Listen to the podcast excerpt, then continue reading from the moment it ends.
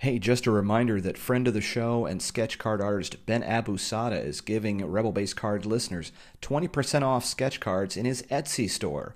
If you go to etsy.com slash shop slash ksgeekman and use the code Rebel Base Card, you'll get 20% off of sketch cards.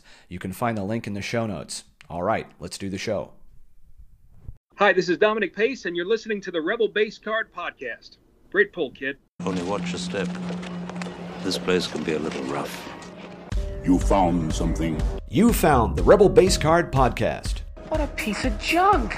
I'm your host, Greg McLaughlin. Just as clumsy as he is stupid.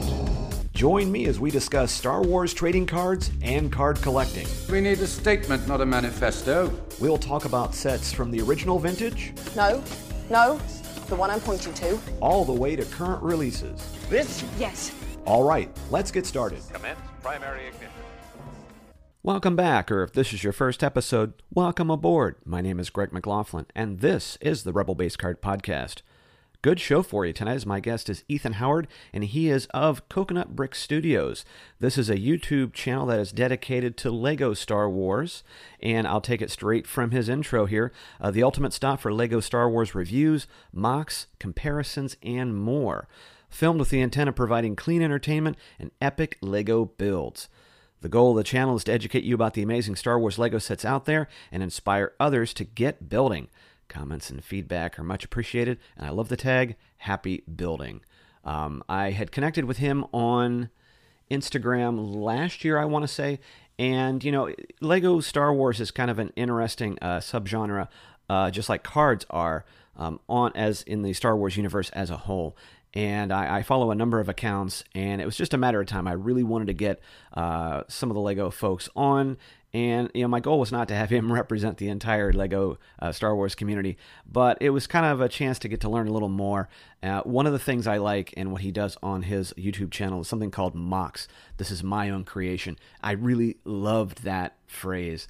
Um, but he did this really wicked uh, Ryloth scene from the Clone Wars, and you know, like when I get a Lego set, you know, I have a few, and you're kind of painstakingly going over the, you know, the instructions, trying to kind of make it look like. Uh, but when you're doing these mocks or when you're putting this stuff together, it amazes me and the creativity uh, that goes into these things, and uh, just something I wanted to talk to him about. And uh, he was a pleasure to talk to. Uh, just loved it, and uh, I think you're going to love this conversation tonight. we will get to that in a few minutes. I did want to get some homestead keeping out of the way first, and I'll see you on the other side. You can waste time with your friends when your chores are done. Now, come on, get to it. All right, uh, just a couple of things in the homestead keeping. Um, one, of course, we do have Chrome. Uh, perspectives, resistance versus the first order that's out there. I did end up taking a flyer on a base set that had already been uh, broken and released on eBay, as well as picking up a few parallels of one of my personal favorite characters from The Last Jedi, Adrian Edmondson as Captain Peavey.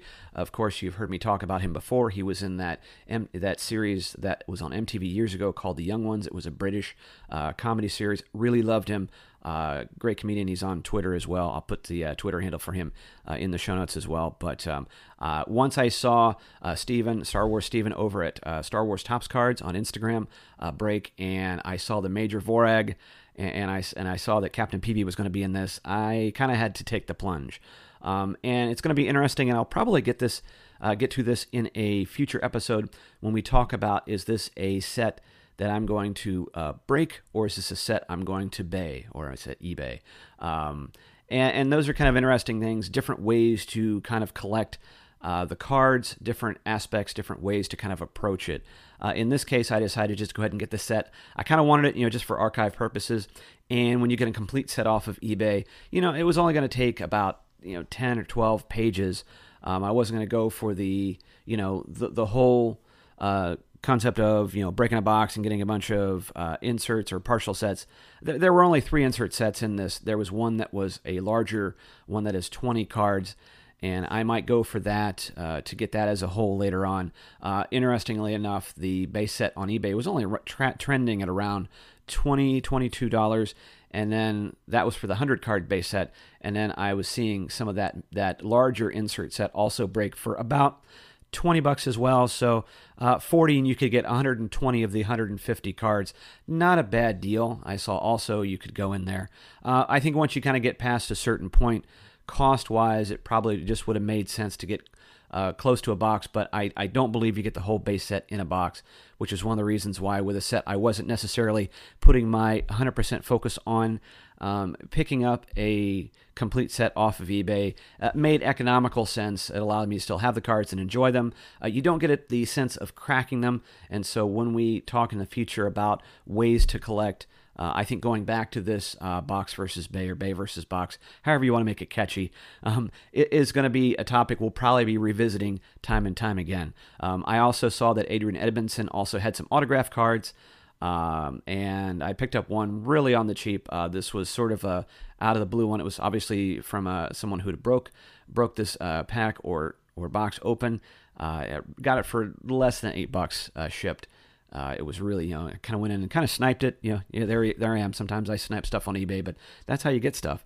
Um, I also saw some other autographs, but that was also something I'll, I'll, like I said, talk about in a future episode when we talk about um, how do you want to attack a set are, are you going to try to be a completist, try to get the whole thing? Are you going to go for a certain character?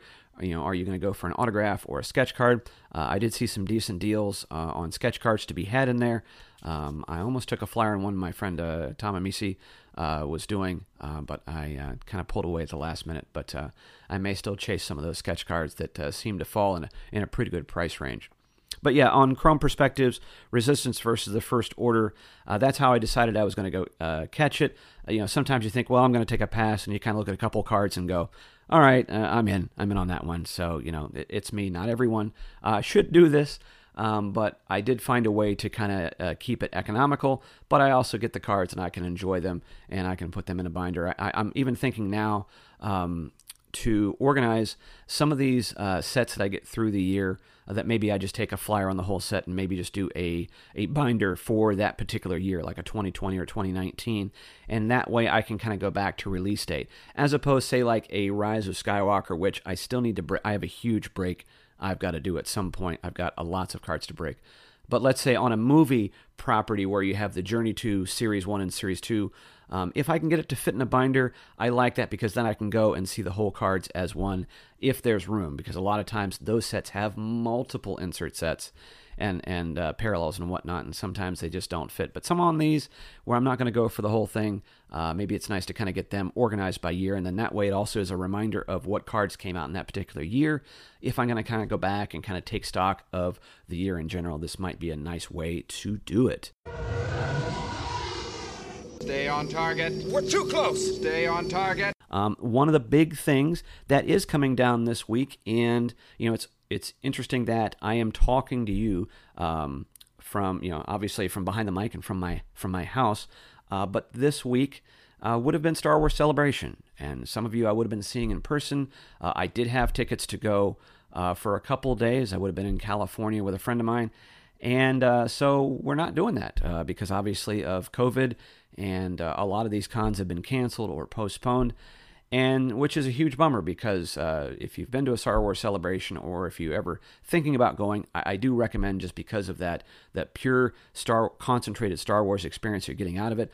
All the people you meet. Um, it was one of the reasons why I am doing what I am doing is because I got to go to a Star Wars celebration in Chicago in 2019, and it was amazing. All the people and uh, things I got to see uh, you know, not just for the exclusive content, but just just just just to be around it and just to soak it up. Um, so it's interesting that uh, Topps actually is putting together this thing called Digicon 2020, and I think their take on it was is that well they were going to be one of many vendors who were going to be there. Obviously, um, the Star Wars Authentics, uh, which is run by Topps, also would have been doing a lot of uh, you know autograph signings and having uh, you know uh, pictures that you could pick up and have signed or just autograph pictures and at their booth. Um, but they have turned uh, some of that into a digital event that's going to go over from the 27th through the 30th. And interestingly enough, they're going to go across excuse me, they're going to go across their digital properties. And, you know, you may not be into the Star Wars Card Trader or some of the other digital apps. Um, I have both feed in uh, several of the apps just because I can't contain myself on it. Um, but I did uh, like the fact that they are going to have content across the apps. Uh, some of that's going to be um, not behind, let's say, a pass, because I also see that they're offering a, a Digicon pass that kind of kind of gets you another level of content that they are putting out. But I, I, do believe that there will be content in all the apps that go across those four days uh, that you don't necessarily have to pay anything for. Uh, it'll just be available. And what's interesting is is that um, Mark and Gabby on uh, from Topps are are now streaming occasionally on Twitch. I will put that link in the show notes.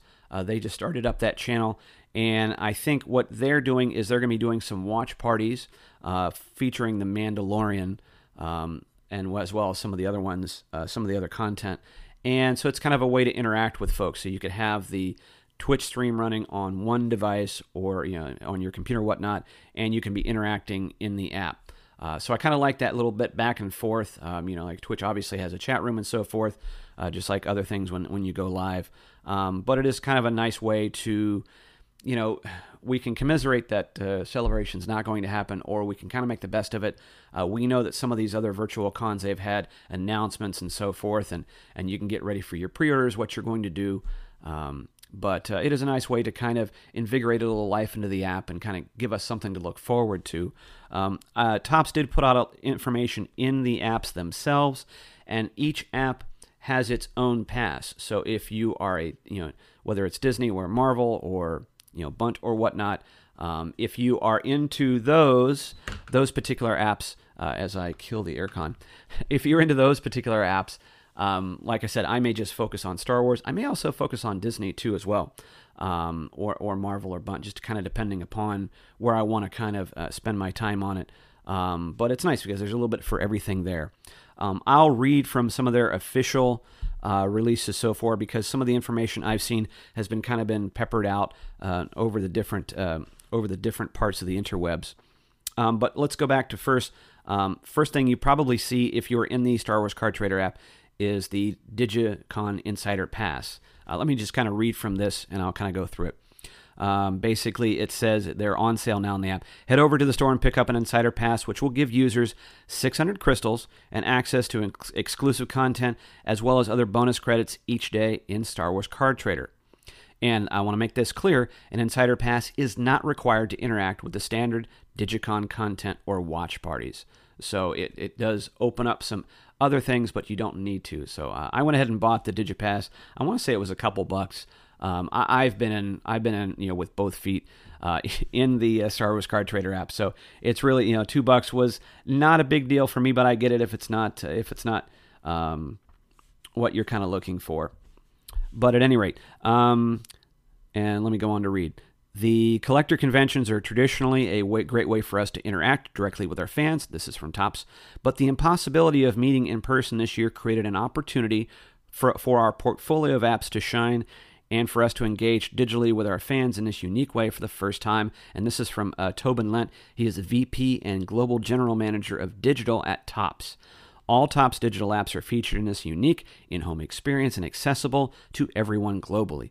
We can't wait to bridge the distance between fan and creator with digital collectibles that replace or that replicate the existing experience of visiting show floor booths.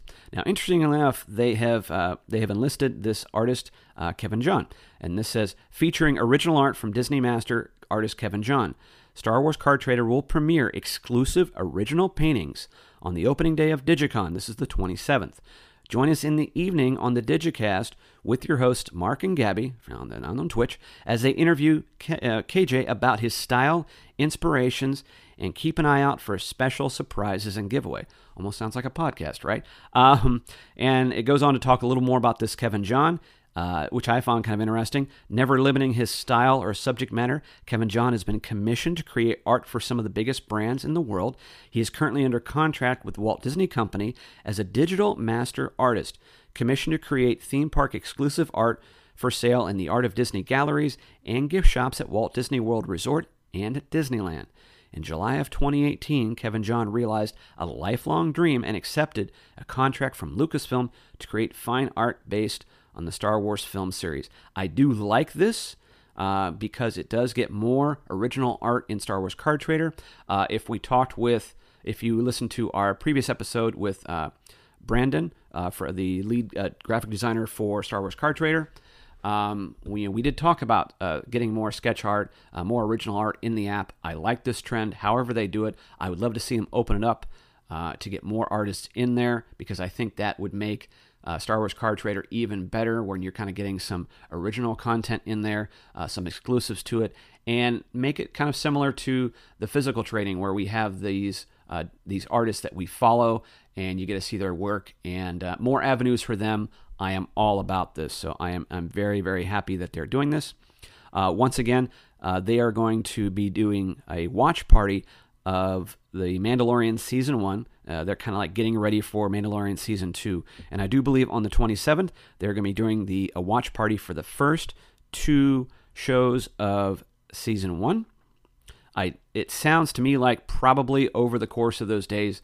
Um, it doesn't say this, but it sounds like they're probably going to be doing two episodes a day, um, and they're probably doing some watch parties. I think it looks to me when I look at over some of the other apps um, each day is kind of getting a uh, focus on a different app, but I do think that there'll be uh, these watch parties throughout, and it would be kind of fun if you are a fan of The Mandalorian or if you were looking for an excuse to go back in and you know watch these shows and have the Card Trader app going at the same time. I could think of worse things to do on a Thursday, Friday, Saturday, Sunday night, and we're all at home, so something to kind of keep us occupied. And you know, for uh, folks who kind of follow along when we do the Card Squadron uh, thing, you know, I'll try to be putting out uh, as much info, redirecting, retweeting information to kind of keep you updated. Uh, once again, if you uh, follow me on Twitter at Rebel Base Card, um, I'll try to give you keep giving the information I have. I'll probably uh, highlight some cards that I get. Um, you know, it's one of those things where a lot of folks, hey, I'm working during X amount of time, but uh, join in as much as you can. Um, if you kind of follow the hashtags Card Squadron on Twitter, uh, you'll see me post a lot of things, and I'll refer to folks that we go back and forth with. it's a fun fun group that we're in. Um, and if you're on Star Wars Card Trader, come on, get with us, and uh, we can. You know, it's a great place to kind of trade and interact. Uh, some good Star Wars folks. Um, so yes, um, there's probably going to be more information that you're going to see in the app. So I recommend um, if you haven't got Twitch, I had Twitch, but I hadn't really played with it too much. I am going to kind of uh, kind of create an account and kind of keep an eye on the Digicast. I kind of like that and uh, kind of keep an eye on what uh, Mark and Gabby are doing. Um, and also keeping an eye on the Star Wars Card Trader app as more of this information is coming down. Um, when I am thinking about uh, what to do between now and then, um, there are some sets in there that I am still chasing, but I'm trying to conserve as much credits uh, and or crystals as possible because I know over a period of four days if you're not careful, it could get kind of expensive. So, what I would recommend doing is, like I said, if you're in the app or you're interested, um, definitely check us out on Card Squadron, and that way you can get everybody's uh, usernames.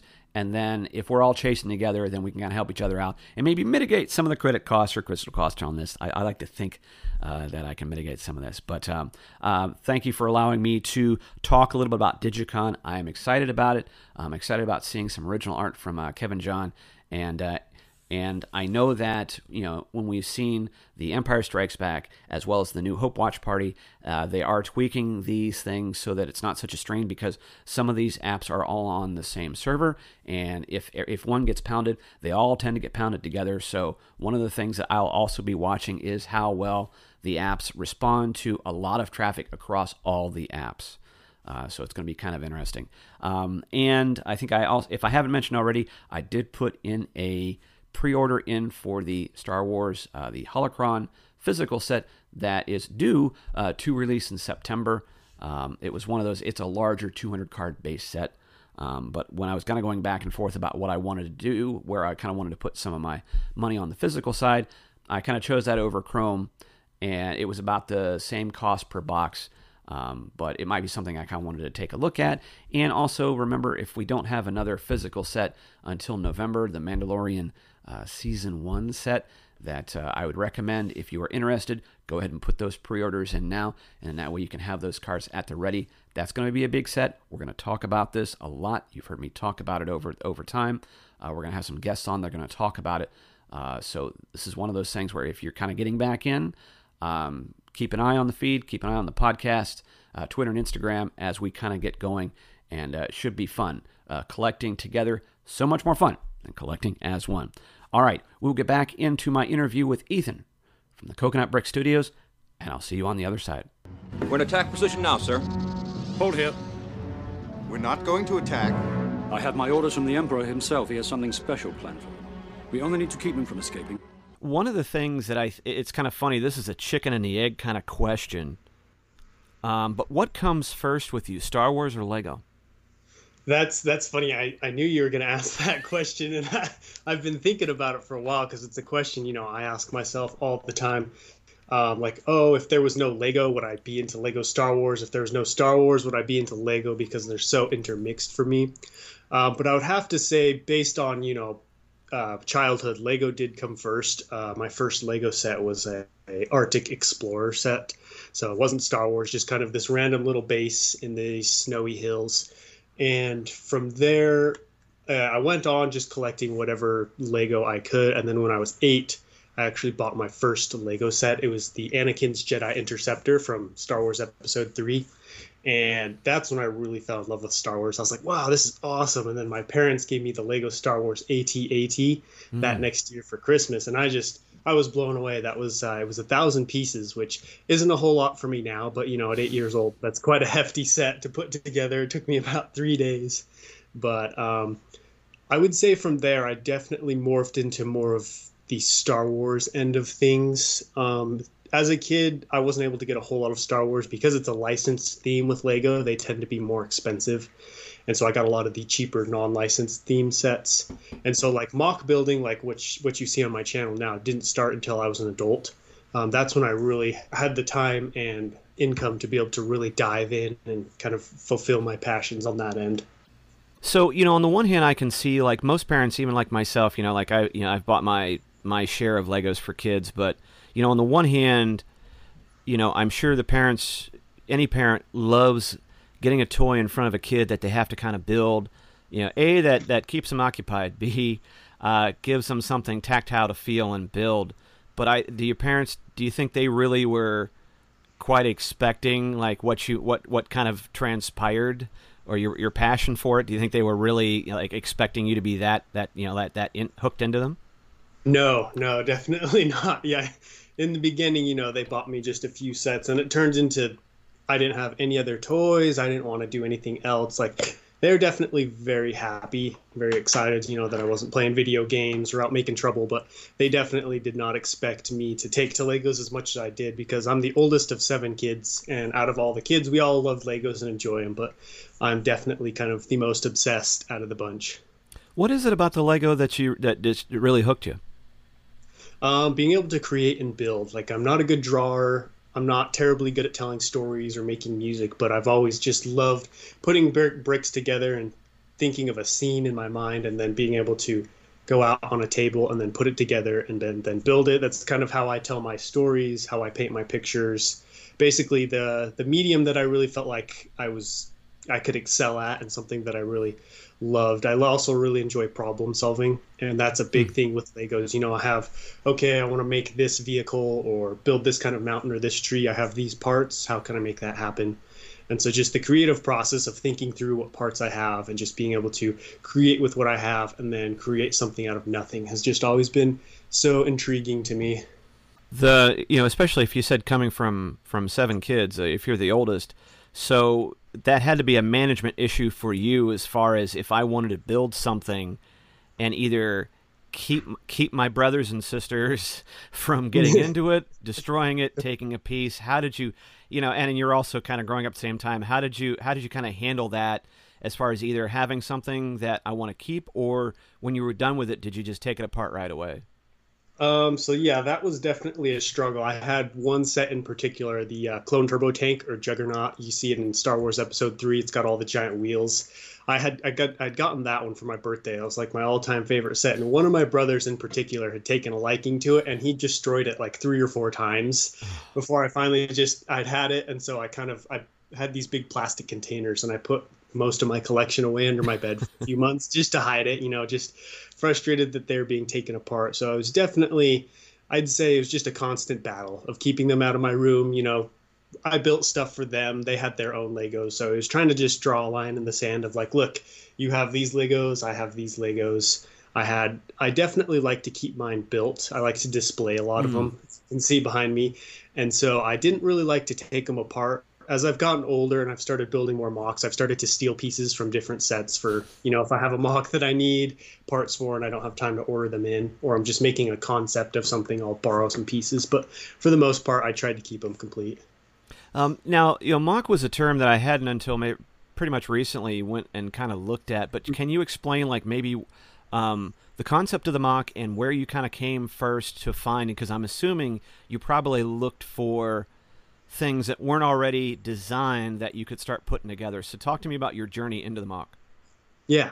So, um, as a kid, I didn't really watch a whole lot of YouTube. You know, we weren't really a uh, technology wasn't encouraged in my house, and so I didn't know about Lego Star Wars YouTube channels. I didn't know that was a thing. And then as an adult, I kind of started to discover it, and I people kept saying this word like, "Oh, mock," like you build mocks, and I was like, "What is it?" So I looked it up, and it stands for My Own Creation. So basically, just an acronym, and it can refer to a custom vehicle you built, some kind of minifigure you made, a landscape, a scene, a diorama, whatever you want to call it. Basically, just you know, a creation of yours, and um, a couple of years ago, I kind of started getting back into Lego. So from about the age of 14 to about 22, I had kind of stopped buying Lego. You know, got busy with life. That's a pretty uh, dynamic time period. You know, going through lots of change and stuff. And so I started getting back into Lego, and I bought a couple of kits. And I started watching these YouTubers, and some of them were building these mocks. And I was like, oh, that's kind of cool. Like, I would like to do that one day. But um, when I started my YouTube channel, I actually had no intention of building mocks on it. It was just going to be a review channel, you know, basically buying sets, reviewing them, helping people decide like, oh, is this something I want or not? I I kind of thought to myself, I was like, oh, my mocks aren't good enough. Like, I don't think I'll be able to put something out there that people would enjoy. But um, it was just it was too much of a temptation to just you know build a mock and put it out there, and so I started doing it a little bit by little, and those ended up being my most popular videos every time. And so gradually from there, I just slowly, the mocks got bigger and bigger and more complex until here we are today. I've built, uh, my last mock had about 25,000 pieces in it. Jeez. So when you start doing that, you know, one of the things I know from, you know, everybody thinks, especially when you're buying a ton of Legos or especially when you got a lot of loose pieces, that you'd have enough too. And when you start trying to build something like, hey, you know what, I want to try to build something that gets today, you kind of find, well, I either don't have enough pieces or I need enough of this, or you know, if you're fortunate enough, you make that run to the Lego store and, and you start putting together. Where do you start? Like, if you're trying to, to do this stuff, what's the best resource to try to get pieces now? Especially like even with your Ryloth, you had a ton of that same color. How, mm-hmm. how like where do you start breaking into that? Because I'm sure I'm sure you could probably go down a very expensive rat hole if you're not careful.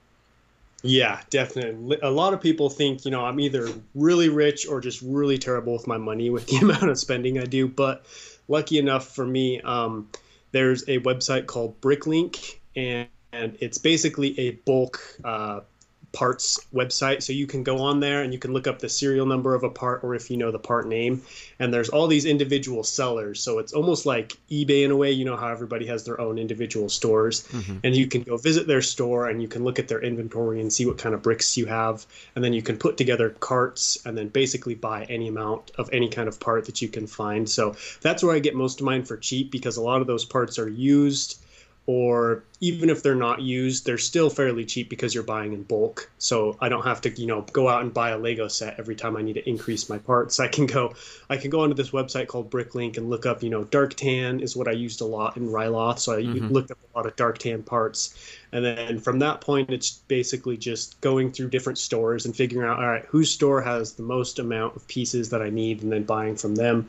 And then I do my best to try and coordinate my build. So I'm thinking ahead, like, all right, I'm building Ryloth now, but I have a different one coming up. So I'm going to look for parts for that one too while I'm in this store to try and maximize the amount of parts I can get with the shipping.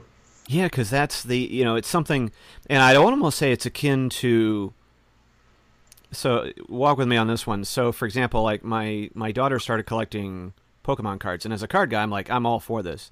So you yeah. know, she gets the binder and everything like that, and I'm sure with the sets, right? So you get stuff built, and even though you're buying a ton, you're even like you're buying a ton of cards, you're buying Lego, it's like you still want to be able to like put together a deck, or you still want to put together. So it's like you you get all these sets, and it's almost like even when I put that money into it, it's almost like you're taking money out of circulation because it's like, well, like you're talking about, like taking like a piece here and there.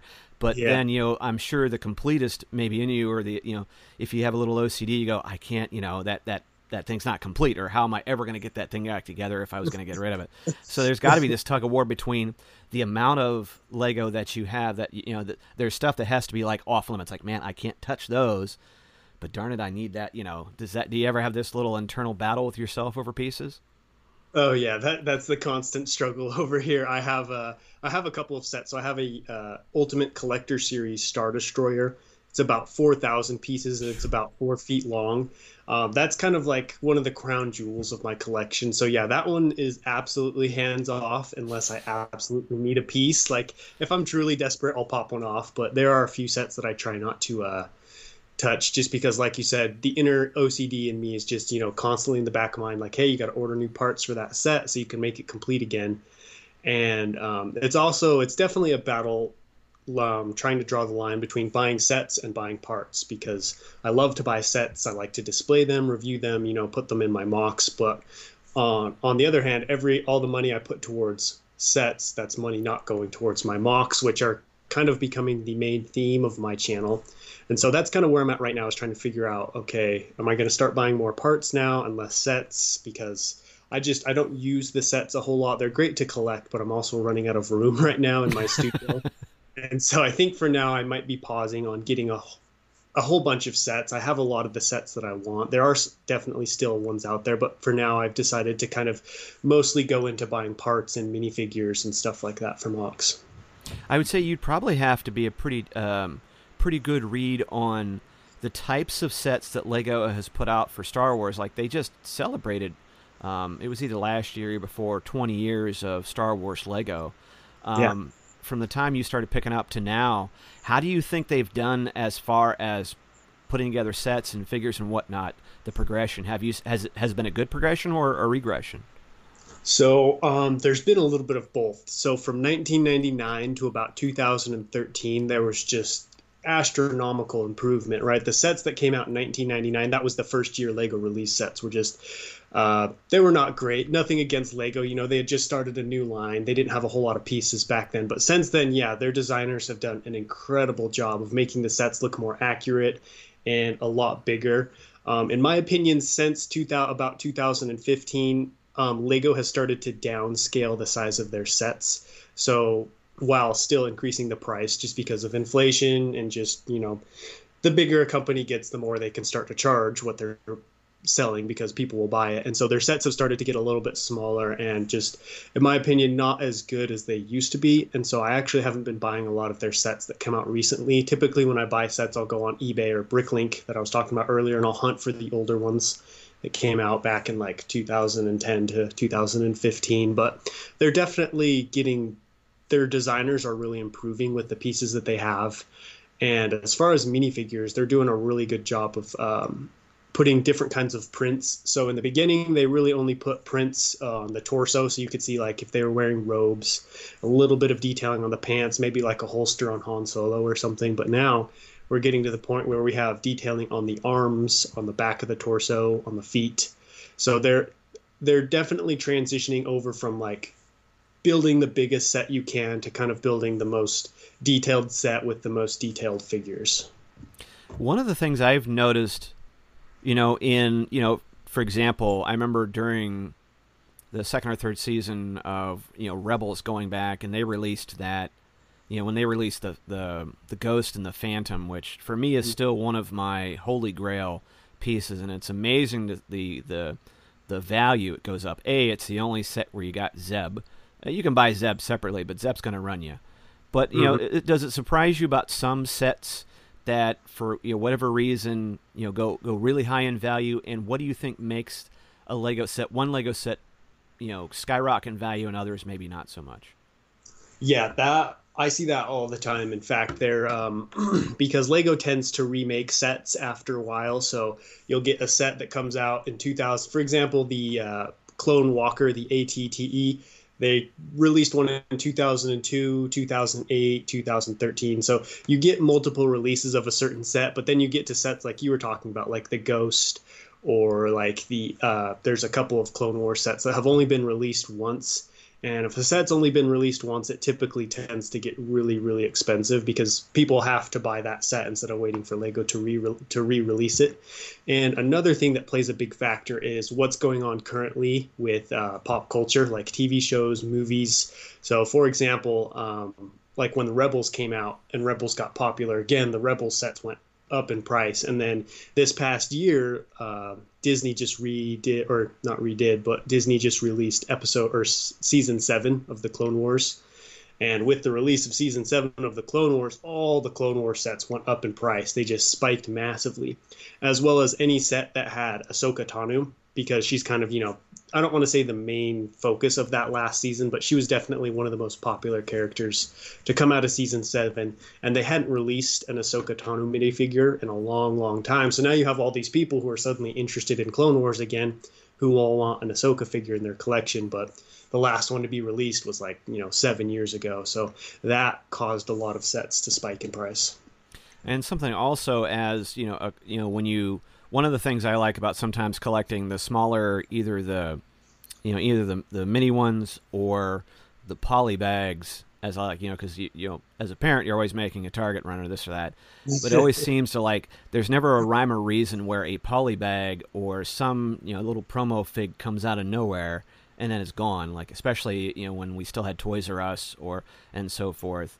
Um, that's that's always the logic behind those has always escaped me, and so I don't want to have you speak for Lego, but does that kind of surprise you when you see these little the little poly ones out of the out of nowhere, and you go, okay, they've picked an obscure character, or this is an you know this is a, a promo exclusive, and then does that also drive like, well, I should probably get that because it's it's small and you can easily pick up. How do you feel about some of the looser pieces of the smaller sets?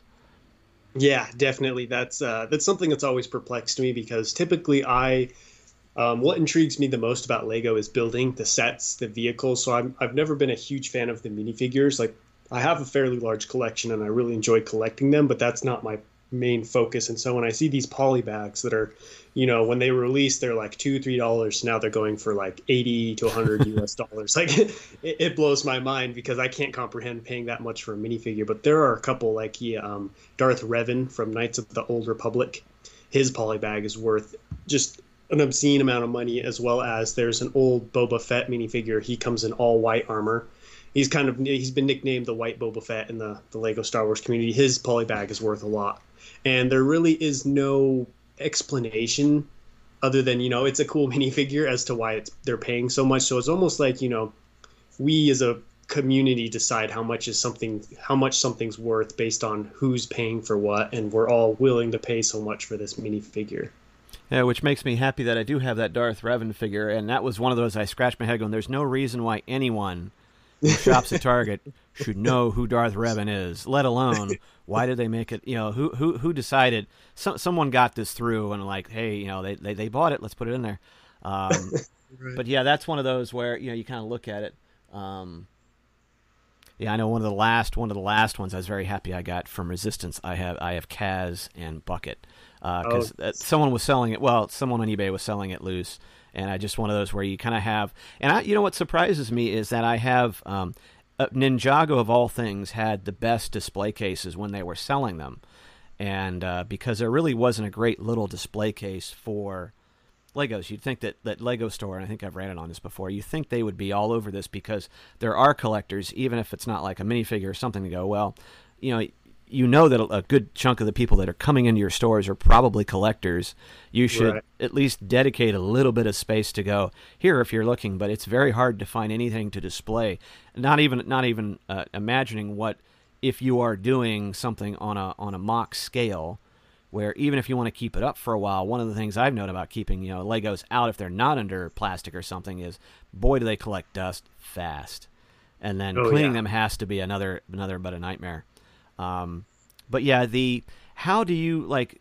You know, obviously, well, you just see the boxes behind, but what is your kind of your what's your process as far as when you are displaying them, or how do you keep them either clean? How do, do you do you dust? Do you have a do you have a regimen as far as like kind of keeping them from from kind of getting you know dusty looking? Um, that's kind of yeah, I'm kind. It's kind of a work in progress for me. I've never had a collection this large. You know, it's the biggest it's ever been right now, and so I have kind of behind me. I have two large black shelves that are just crammed full of all kinds of vehicles and ships, and so the ones down on the bottom don't really get dusty just because there's shelves above them, so it's harder for the dust to fall down on top of them. But the the row on top that doesn't have any shelving above it gets really dusty, and so I have a uh, a paintbrush and a really nice uh, dusting rag that I use. And so I kind of run it run the dusting rag over and get some of the larger patches, and then I'll go in with the paintbrush. And then you have to go in in between all of the individual studs because for some reason just wiping a towel across the top isn't enough. You have to actually get in there with a Q-tip or a paintbrush and just brush it all away. And so it's it's a pretty time consuming process. Um, last time I did it, I actually did a live stream on YouTube, which helped make it a little bit easier because you know I was able to sit there and talk to people and answer questions and kind of show off my collection a little bit. But other than that, it's kind of just putting in the time, you know, doing the work. Yeah, I was going to say that's probably something that, that hadn't necessarily occurred to you until you kind of got it up to speed where yeah you're going to have to dedicate some time not just to building but just to cleaning like any like any hobby collector you're like oh i guess this is what i'm doing today all day today yeah. Yeah, I definitely uh, because as a kid, you know, you don't care that much if your sets get dusty, and on top of that, sometimes your stuff doesn't even stay built long enough to stay to get dusty. And so, yeah, it was definitely it was a decision I had to make because for a while I just let them get dusty because I'm like, you can't see from the camera, people can't really film videos, and nobody really comes into here. But then after a while, just it just got to me as a collector, you just want to see your stuff clean and um, I do sell stuff on occasion, and I like to make sure I'm I'm giving the best product possible. I hate it when I get a set from somebody and it's dirty and there's dirt and food all over it, and so I try to keep keep my stuff clean in order in case I ever do end up selling it, it'll be a, a quick takedown process. Something that you know when you're getting into working with MOCs, you know, I I can see the appeal of of Legos of that structure that some you know collectors, some builders appreciate and like, where you know there's it goes, but it's it's exactly this. You know, I, I start here, it's going to end here, no matter what. You know, uh, but you know the, the the MOC builder really kind of takes it to another level, and it's kind of interesting how these two maybe you know they're they're both into Legos, but they're two probably drastically different kinds of of builders. Um, if you were if you were wanting to get I mean, getting into MOC, um, what are some of the some, what are some of the things that you kind of get started with? What uh, what would you advise, or like, is this something for everyone?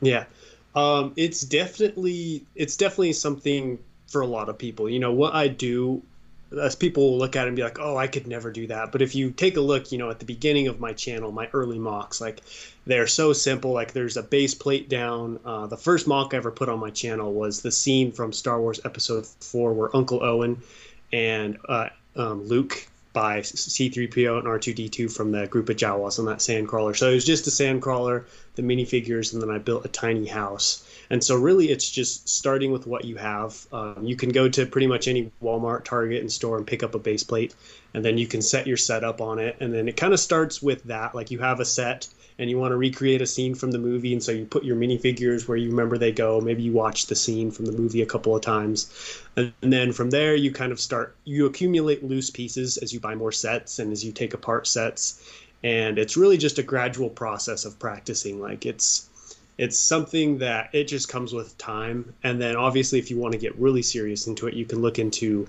uh, the Lego store has a thing called a pick a brick wall, where they have a wall mm-hmm. full of bulk parts. You, you, know, you can go fill your cup and whatever, fill your bin, and then you can also go onto Bricklink and you can order in parts. But when you're really getting into like serious big MOCs, kind of like what I do, I would advise you know watching the scene from the movie, buying lots of books. I have books uh, about different scenes, so you get different uh, pictures from battles and then I also have books that are kind of cross sections. They're called incredible cross section books, where they, you know, go inside different vehicles and ships. And you can look at interiors, exteriors, and all that kind of stuff.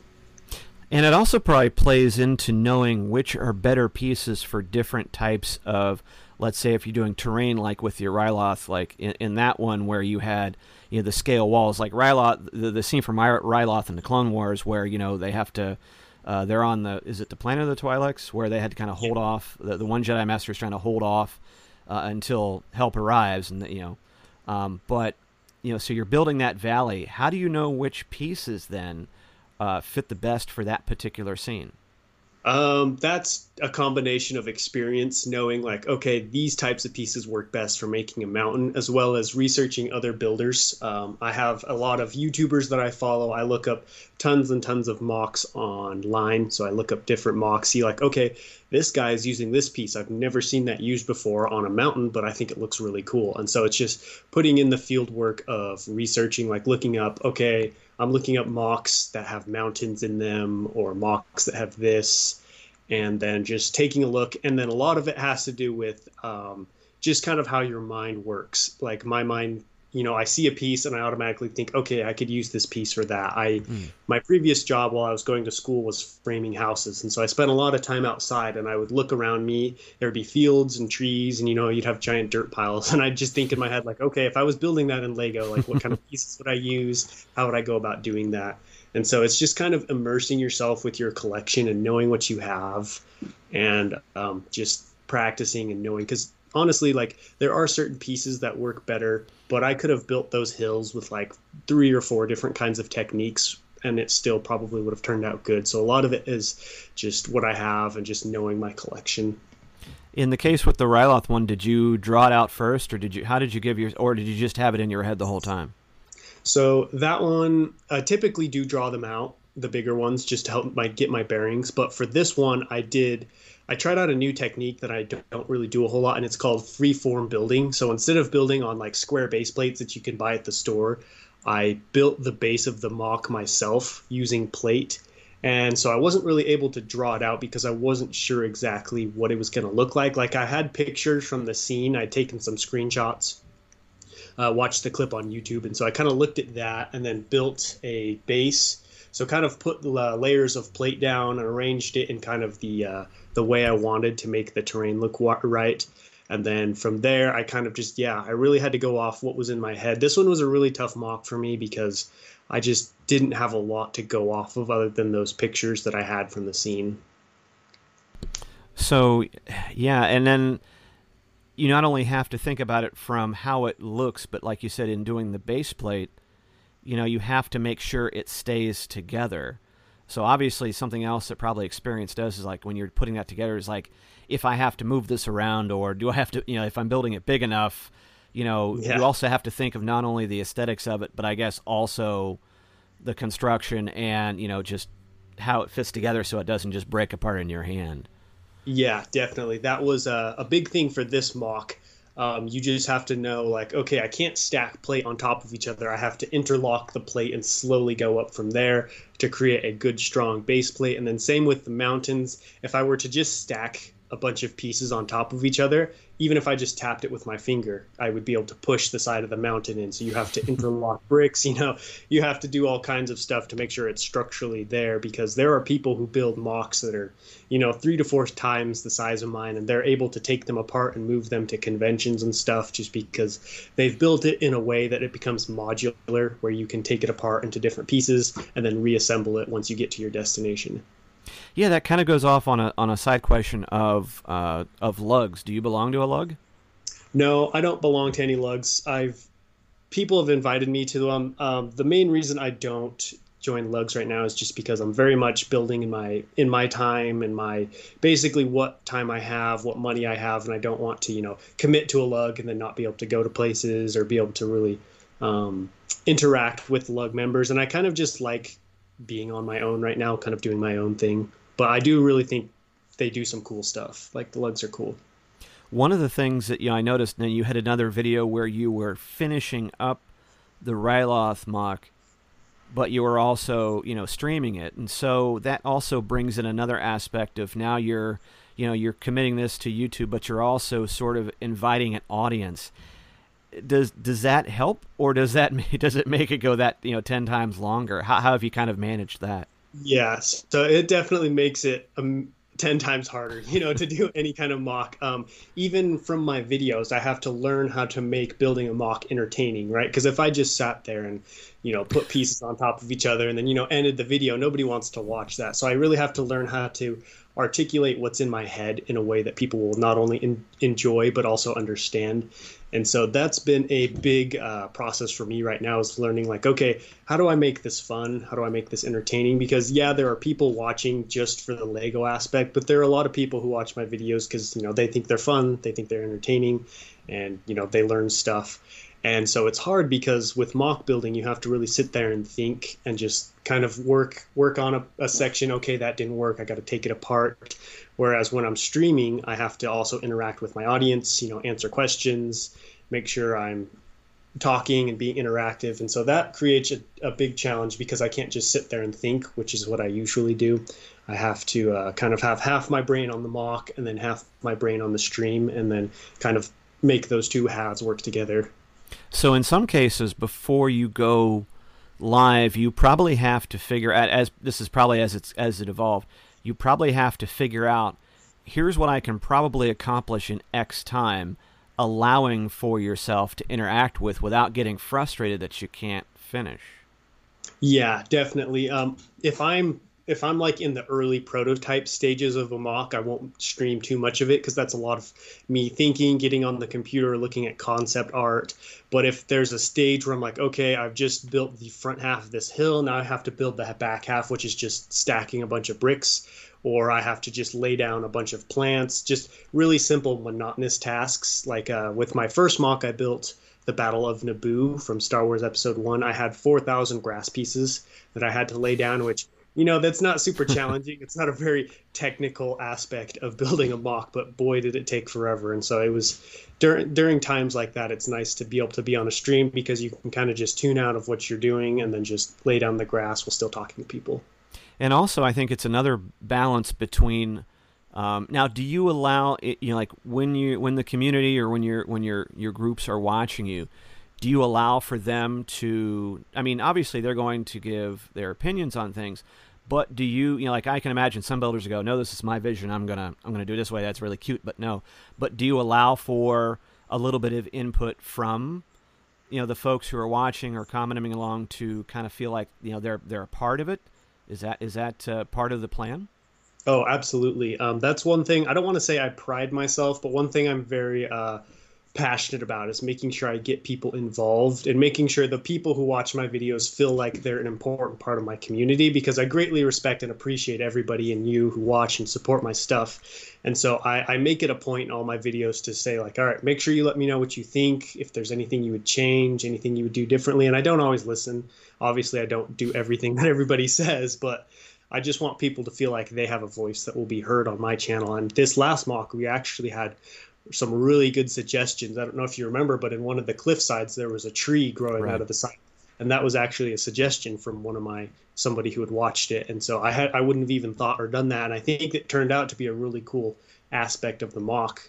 But I wouldn't have gotten that without any interaction. And I think it's something that has to be encouraged over a long period of time. Like in the beginning, I didn't get a whole lot of feedback, but I think the more I uh, encouraged and rewarded people, you know, by giving shout outs and just by thanking people, people started to warm up to the fact that, oh, I can give my opinion and he'll, he'll, he won't brush it aside. He'll, he'll listen. He might not do it, but he'll definitely pay attention to it.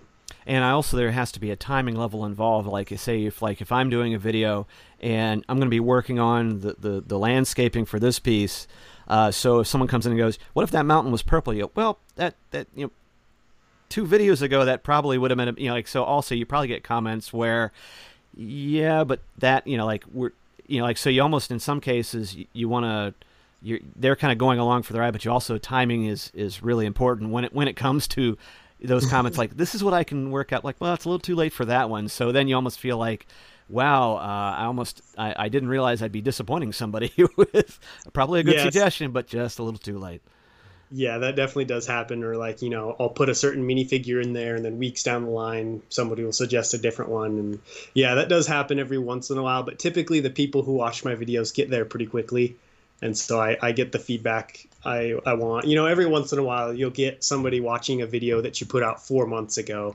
and they'll give you a suggestion. I'm like, well, that MOC's been taken apart for about three months, but thanks anyways. the um, the audience that you get are they do they kind of run the gamut of builders or just folks that just watch? Or do you have some do you have some folks that do their own stuff and um and are just there like oh hey we're it's now time for your stream. Here's my stream over there. What what kind of cons- what do you think your audience consists of? Um, I would say everything you just described right there. I have, you know, the casual viewers, people who don't necessarily build a whole lot of Lego, but maybe built as a kid, and so really enjoy watching other people build. I have, um, I have a bit, I have a group of people who are uh, YouTubers such as myself, and we have around the same subscriber count. So we kind of we uh, we collaborate. I've invited people on my streams, and then you know go join their streams, give them feedback, and they give me feedback as well and so we get we get all types of people on my channel. I have a pretty diverse um, viewing group. A lot of people think, you know, oh, it's Lego Star Wars, probably has a lot of kids watching, but I actually have a fair amount of people my age, uh, as well as people older than me, kind of people who just enjoy Lego. I'm also kind of curious about as you're building it, was, you know, obviously it all for you starts with the Lego, but now you're, you know, you have an audience, you're building a, a brand, as it were what are some of the challenges you have faced in building that audience? Um, I would say learning, like learning who I'm going to target. Because if you try to go out there and target everybody with your videos, you're going to end up reaching nobody. And so, really learning, like, okay, what's my channel going to be about? Like, who am I going to pander to, or not pander to, but who am I? to, that was a wrong choice of words. But who am I going to target, basically? And so over the years, or not years, it's only been a year and a half, but over the months, I've come to learn like, okay, who are the kinds of people that I want to watch my videos? Because, you know, there are people out there that you don't want to attract. There's, you know, trolls, toxic people. And uh, there was also the big thing with YouTube last year was the whole COPPA thing. Uh, I don't know if you're. Oh if yeah, the children. Yeah, yeah. Yeah, whereas there's this whole big thing with like if you're targeting children under the age of 13, you're going to get shut down, and they're pretty vague with like, okay, what targets children under the age of 13? Because you know I do Star Wars. Kids from like eight to adults who are like in their 60s love Star Wars. So that was a really challenging period um, for us. But I've come to learn like I'm I don't really have an age demographic that I'm targeting. I'm just targeting people who have a similar mind. I want to inspire people to go out there and build, to pick up passions that they've let go of, whether it be Lego, drawing. I just want people to see like just because you're an adult does not mean you you can't do the things that you enjoy doing as a child. Like I want to help, and then especially people who are also trying to build their channels or build Lego, get better at it. I'm trying to really just help inspire and put out a good message and what are some of the you know in, in building it do you have i'm assuming you would have goals as far as where you want to be and do you think you're where you you should be right now or should you know like does does not do you really pay attention to the numbers then? Oh yes definitely. I'm i'm very analytical i love to analyze anything i can and youtube you know sometimes they give me way too much to analyze and I get lost in the numbers. You know, I'm like, oh no, my watch time has gone down, you know, 5% from last month, or my watch time went up, or my like to dislike ratio changed.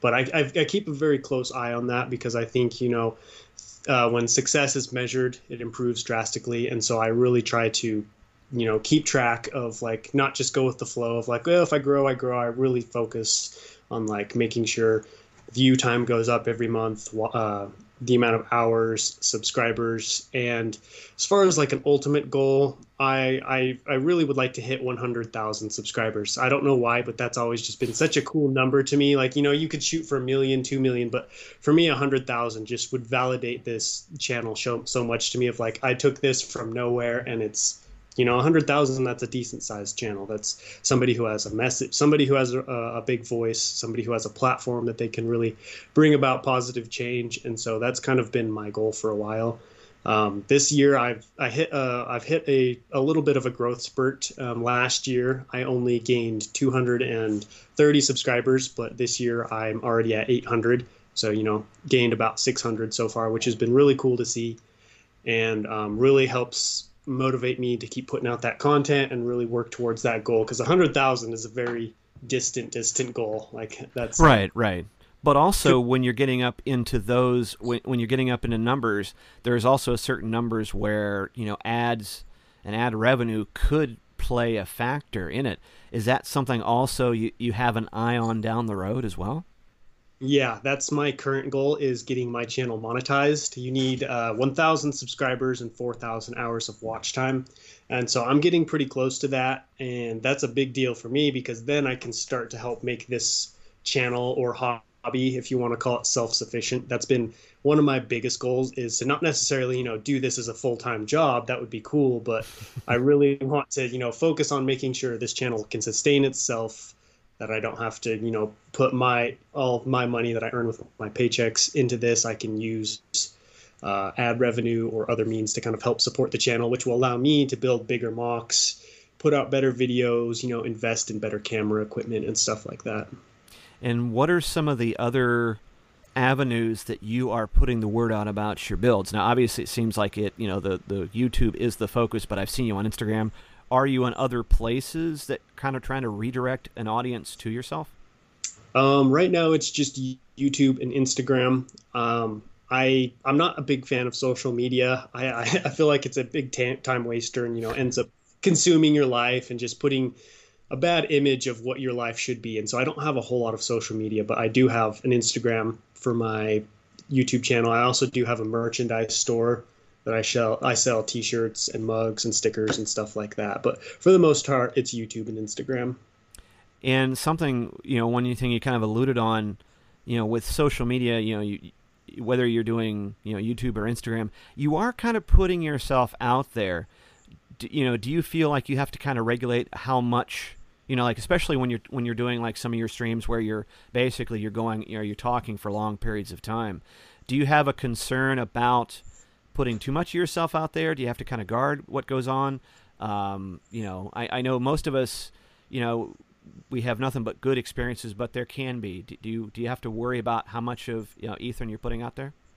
Um, I do. I do definitely. I'm very guarded. Uh, I don't really tell people, you know, where I live.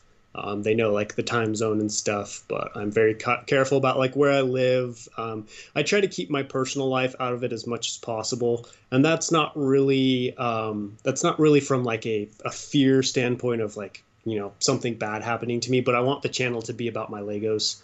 Um, I don't want to turn it into like you know it's all about me because the Legos are what's important. The Legos are what matter, and so I tend to kind of keep my personal life pretty pretty separate from uh, my building life. But if people do ask me questions, like I'll tell them about myself, like other hobbies, other interests, dreams and goals I have, and stuff like that.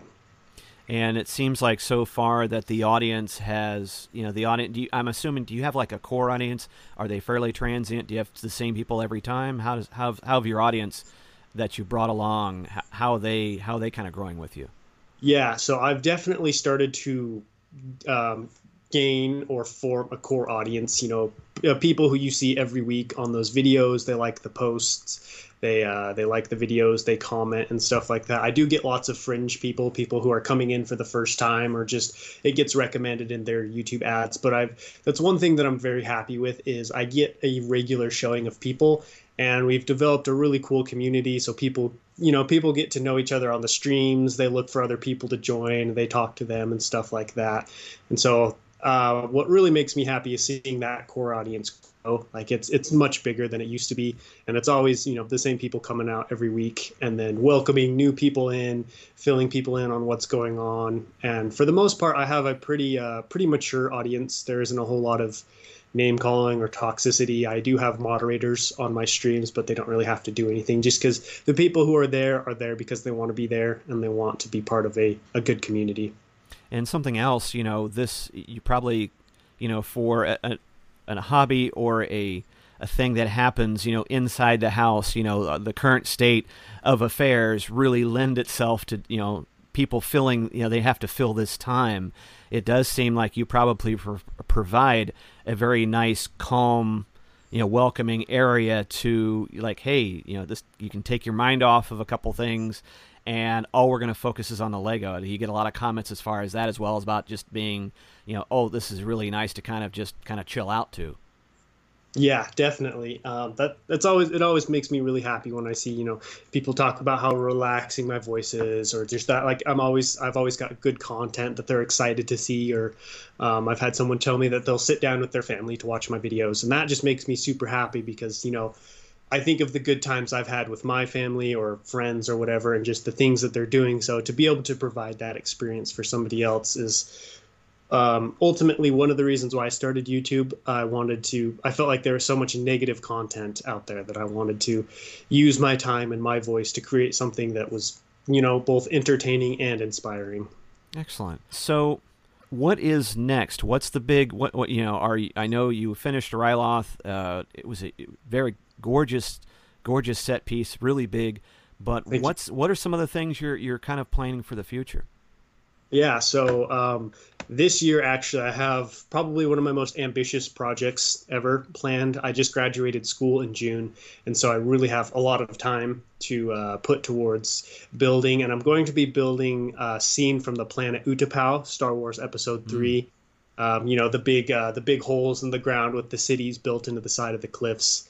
And so this is going to be a very challenging MOC for me because it's going to be completely vertical. So instead of just laying out a bunch of base plates and building your scene, I have first have to build this giant, massive uh, column, for lack of a better word, and then build into that. I have to build landing pads. I have to build buildings inside of like these giant holes in the side of the wall, and I have to be able to make those landing pads be able to hold ships and vehicles and stuff like that. So we're looking at a four to five month, you know, fifty to almost a hundred thousand piece project in the works. Wow yeah, it's it's and, uh it's very it's making me a little bit nervous. I didn't because in the beginning I was like, all right, because when I when I pick a project, I pick a project based on something that I really want to build. Because if I'm not super passionate about it, I won't be able to finish the project because it's so time consuming. They're expensive. You know, it takes so much out of you. If you're not really excited to finish, you're not going to make it. And so I had to find something that A, I'd be able to finish, and B, hasn't been done a whole lot because that's that's one thing that I've really tried to do to help set my channel apart from everybody else's is okay, he's building something that hasn't been built before. Right. So uh, like for example, my Naboo MOC was I think it's only the second or third time anybody's ever built that and put it on YouTube. So it, it did pretty well in that regard. And so Utapau is one of those places that people haven't really attempted on a large scale just because of the complexity of the build and the challenge. And so I was like, all right, that's it. It meets both the criteria. I love the planet and then over these past couple of months i've started to plan it and i've been like oh wow like i probably should have figured out if i could actually do this or not but i mean i've already announced it i've already got pieces so i'm definitely going to tackle it still seems like the prequels and the clone wars uh, something you kind of lean towards is that kind of your favorite era or you know yeah definitely i grew up with the prequels uh, episode one came out when I was about five or six, and so I went and saw that in the theaters. You know, went and saw Attack of the Clones. Absolutely love the Clone Wars. Um, I do have some original trilogy sets, but definitely I lean towards the Clone Wars scenes. I just love the story of the Clone Wars, all the ships and the vehicles, and yeah, that's definitely what I've kind of focus around. You to be excited then for the Bad Batch uh, series coming out. What do you think of that? Yeah, I'm pretty excited. So um, it seems to be taking place around the, the rise of the Empire, so the beginnings of the Empire and them kind of finding their place in that army. I'm interested to see like what, what kind of missions they're going to be doing, if they're going to be tracking down rogue Jedi, if they're going to be helping, you know, integrate clones into the Stormtrooper army. It's a very interesting concept to me just because typically you get either original trilogy or you get Clone Wars. This is one of the, you know, rare ex- rare opportunities opportunities we have to see like okay how did they transition? Because that's that's a massive transition. You know going from a galactic republic to a, an empire it's got to have a lot of just little things going on a lot of complexity. So i'm interested to see like what they're going to do with that. And also you have to be kind of excited because and it's probably hard to watch one of these and go oh i want to build that. I want to build that. So can, can you sometimes separate yourself from the builder and just the just the just the i love it viewer um, sometimes I can. So most of the time I can't. Um, it's just it's just hard not to for me. I just my mind thinks Lego after so many years. So, you know, regardless of the movie I'm watching, I kind of you know think like, all right, what kind of pieces would I need to build that? Even if I have no intention or desire to build something, it's just kind of like, could I build that? Like, what would it look like and stuff like that. Excellent. Uh, where can people find you online and check out the videos, check out the Instagram? Where where can they uh, interact with you? Yeah, so uh, I have I've got a YouTube channel on YouTube. My YouTube handle is Coconut Brick Studios. You can just type that in the search bar; it'll pop up. Uh, you'll probably see a lot of my channel will pop up first, or a bunch of my videos, and then I'm also on Instagram under the same handle, Coconut Brick Studios. Excellent. I'd be remiss uh, as we close things out. Coconut Brick, why? Oh yeah, I get asked this question a fair amount. So um, back in January of 2019 is when I was kind of I had kind of tossed the idea of starting a channel. I was talking to my wife about it, and she was like, "Yes, you should totally do that. Like you would be good at it. It would be fun. It would be good for you to kind of have something to do with your hobby." And I was like, "Well, I don't know." And so she was very influential in getting me to start the channel and she loves coconuts, all things coconut. You know, the the scent, the taste, it's it's everywhere in our house. And so, kind of as a tribute to her, I put coconut in in the name to kind of show like she helped bring this about. And so, it's a, a fun little Easter egg for her, I guess. I think if you can get the family on board, you've got a you've got a blueprint for success that allows you to keep on going. That's a, that's a, that's awesome she uh, she'll join my streams every so often. I'm beginning to think that she's more popular than me on the streams. People join to talk to her, not necessarily see my builds now. I was going to say, well, the road to 100,000 will take many many turns, but however you get there in the end. Um, right. Ethan, it's been a pleasure talking to you today, and uh, I, you know, it's like I said, it's one of those things I didn't necessarily want to have you speak for the entire uh, Lego community, but I really like your your neck of the woods. Uh, it's you know like like I said in finding in finding the YouTube videos and and just kind of seeing your progression because uh, I, I, I you know, interacted with you first on Instagram and you kind of see these and it's kind of fun watching this progression of people kind of taking their passion and sharing it, but also fostering a little bit of community on their own and kind of making this uh, a little nicer place out there. So I just want to say thank you very much and I wish you all the success. Thank you. Yeah, thanks for having me on. It was a blast. I was super super excited when I you know when I got your message just because um, I don't know. I really enjoy talking with people who are passionate about the same thing. Me and you have two very different mediums with cards and Legos, but it's it's all based around the same galaxy, the same community. And so I, I hope I was able to shed a little bit of light on, you know, the Lego Star Wars community and what we're about. Excellent, excellent. Thank you. Mm-hmm. Once again, my thanks to Ethan for being on the program tonight. It was a pleasure to get a chance to talk to him and find out more about Coconut Brick Studios. And definitely check out the YouTube channel. It's really, really cool. If you have any feedback for tonight's episode, you can reach out to the program in a number of ways. You can leave a comment on the Instagram post for this episode. You can also DM me on Instagram at Rebel Base Card. On Twitter, you can also find me at Rebel Base Card, as well as Facebook. You can email the program, greg at rebelbasecard.com. You can also find the show notes for this and all episodes on the website, rebelbasecard.com. In the Star Wars Card Trader app, you can find me at CornFedTech. I use the hashtag Card Squadron not only to put out the word on cool cards and card collecting, but a way to bring the community a little closer together. We collect, communicate, and commiserate when we run out of credits and crystals to spend in the app. Join in on the fun. Plus, well, all the other cool squadron names were already taken. We collect as one and would be honored if you would join us.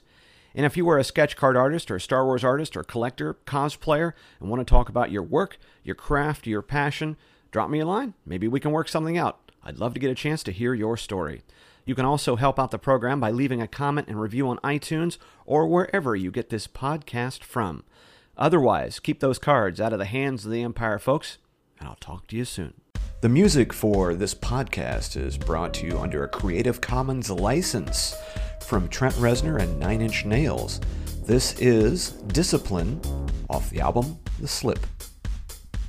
This podcast is not affiliated in any way with Topps, Disney, or Star Wars, nor is it endorsed by Disney or Lucasfilm, and is intended for entertainment and informational purposes only. All names and sounds and any other related items are properties of their respective trademarks and or copyright holders here in the US and abroad. The official Star Wars website can be found at www.starwars.com.